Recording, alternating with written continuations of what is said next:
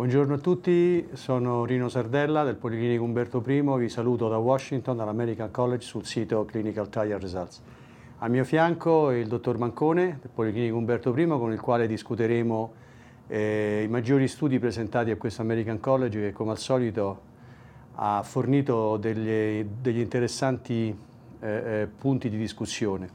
Iniziamo dagli studi presentati ieri, in realtà la parte del leone l'ha, l'ha fatta lo studio Fourier, eh, dove l'Evolocumab, questo nuovo eh, anticorpo, in, in aggiunta alle statine, sembra diminuire la mortalità in maniera importante nei pazienti trattati. Questo è stato un trial che ha fatto molto scalpore, il risultato è veramente eclatante e volevo chiedere al dottor Mancone che cosa ne pensa della possibilità di questa aggiunta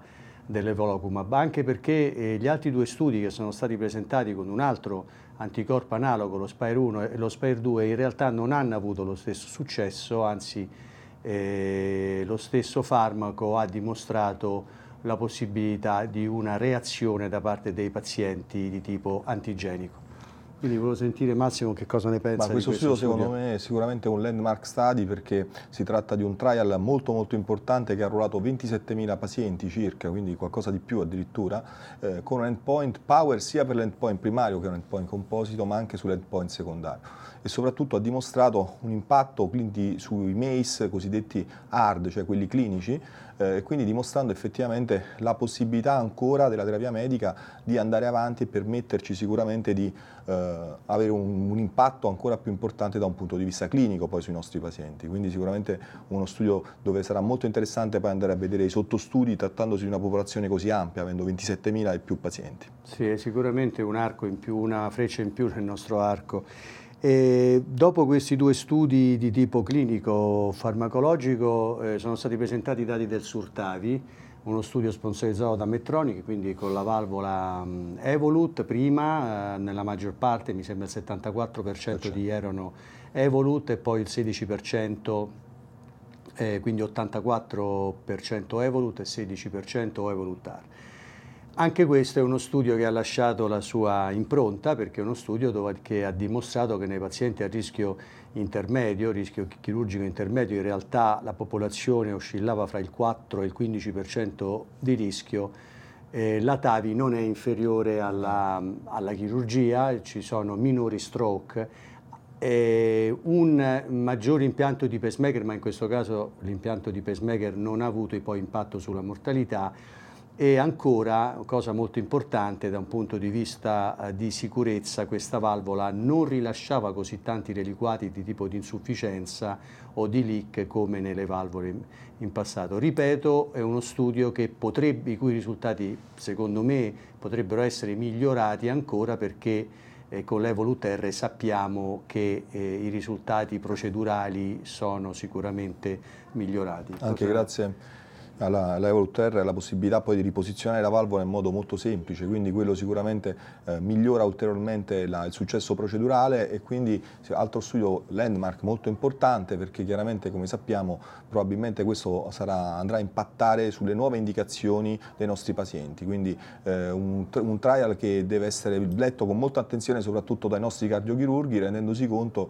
che, questa, che la, la, tecnologia percutanea sta avanzando in modo molto molto importante. Ed è un, un, altro dato importante di questo studio è che la parte del rate delle transfemorali era altissimo, altissimo sì. era quasi l'87, 90%, mentre il rate di transucclavia e transapicale era molto basso. In realtà quindi è trans, transaortica, transaortica ehm, e quindi questo ci dice anche che ormai l'approccio transfemorale nell'ambito dell'approccio percutaneo, comunque non chirurgico, sì. deve essere prevalente. Insomma, certo. questo secondo me è, quello... è, è, il grande messaggio, cioè le, le transapicali dovremmo un attimino lasciarle a, veramente ai pazienti Appunto. che non hanno chance, quindi secondo me anche questo è un sottomessaggio però molto no. importante da un punto di vista tecnico. Eh? Assolutamente d'accordo, anche perché poi transucclavio ti permette comunque di coprire praticamente tutti, quindi insomma eh, di trattare quasi tutti i pazienti. Quindi due, due, importanti studi, Evolocumab e, e Surtavi, oggi invece studi prettamente eh, cardiopatia, sulla cardiopatia ischemica. I primi due studi sono stati il Compare Acut FFR e il, Defi- e il Define Flare e tre studi, l'IFR Sweetheart. Tre studi più o meno con le stesse caratteristiche dove sono stati comparati AFR ed FFR e si è visto in tutti e tre gli studi che l'AFR non sembra inferiore all'FFR nella diagnosi, e nel fare diagnosi di stenosi significative, anzi eh, nell'IFR eh, le, stenosi inter, le stenosi significative considerate erano meno di quelle considerate nel gruppo FFR. La cosa importante nell'ultimo studio, quello, quello svedese, l'IFR ha meno effetti collaterali e quindi meno incidenti procedurali eh, rispetto all'FFR. Esatto, riduce anche il tempo di procedura di circa 5 minuti, che è un altro dato importante, considerando poi l'impatto che può avere a lungo termine da questo punto di vista, eppure come utilizzo di mezzo di contrasto verosimilmente. E comunque la FR effettivamente si, si conferma una tecnologia estremamente importante da un punto di vista funzionale per la valutazione funzionale delle stenosi coronariche e quindi l'altra cosa importantissima è che facilita notevolmente la nostra procedura, perché non dovendo utilizzare l'adenosina, quindi una vasodilatazione massiva, riducendo le complicanze per criteri procedurale, questo sicuramente ne amplierà l'utilizzo e quindi la possibilità di fare una vascolarizzazione funzionale e non oculostenotica. Quindi praticamente eh, l'IFR eh, è entrata un po' in punta di piedi, adesso si sta sdoganando come valida alternativa all'FFR, anche perché, come diceva dottor Mancone, eh, senza bisogno di utilizzo dell'adenosina. In realtà il primo di questi studi, il Compare Acut FFR, non era sul confronto IFR ed FFR, ma era sull'utilizzo dell'FFR nei pazienti stemi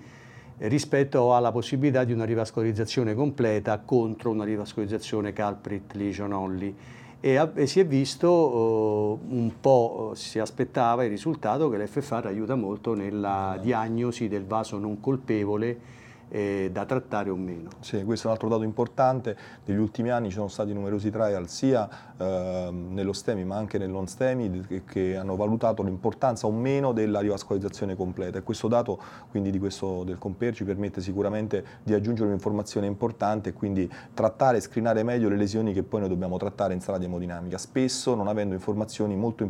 cliniche sul paziente perché si tratta di angioplastica primaria.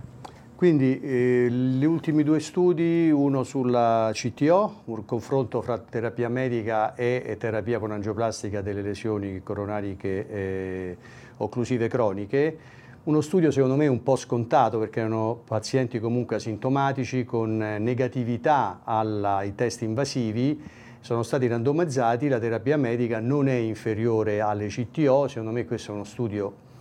che presenta da un punto di vista metodologico un po' delle debolezze comunque ci dice che ancora una volta che le, le CTO vanno fatte in alcuni pazienti, in pazienti eh, eh, che veramente necessitano di questa rivascolarizzazione.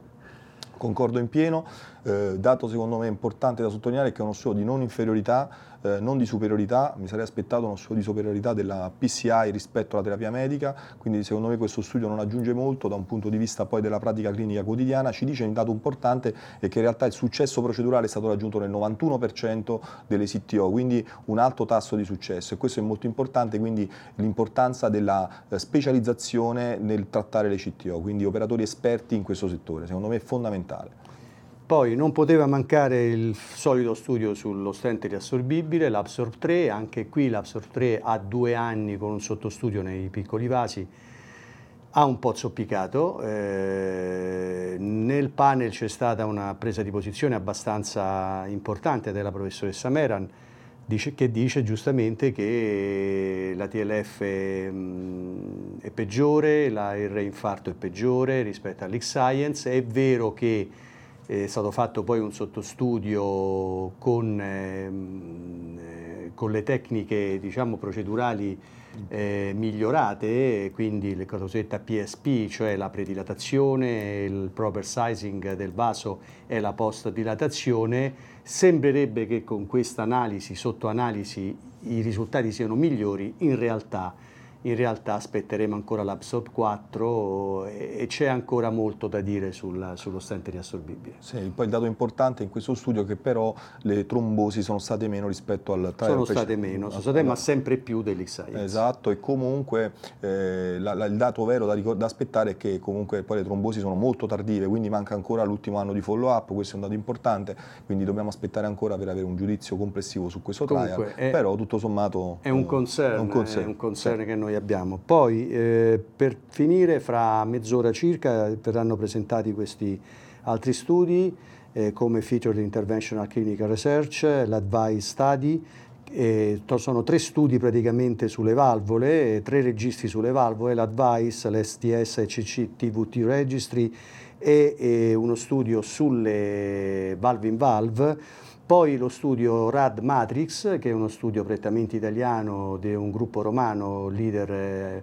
eh, il dottor Sciabasi, che è un sottostudio del Matrix sulle radiazioni nei pazienti eh, con differente approccio vascolare, radiale o femorale e poi uno studio clinical outcome a un anno di pazienti che sono stati sottoposti a impianto di mitral clip. Di questi studi eh, verranno pubblicati domani i dati su questo sito, quindi rimanete connessi eh, con la Clinical Trial Results e con l'American College 2017. Grazie al dottor Mancone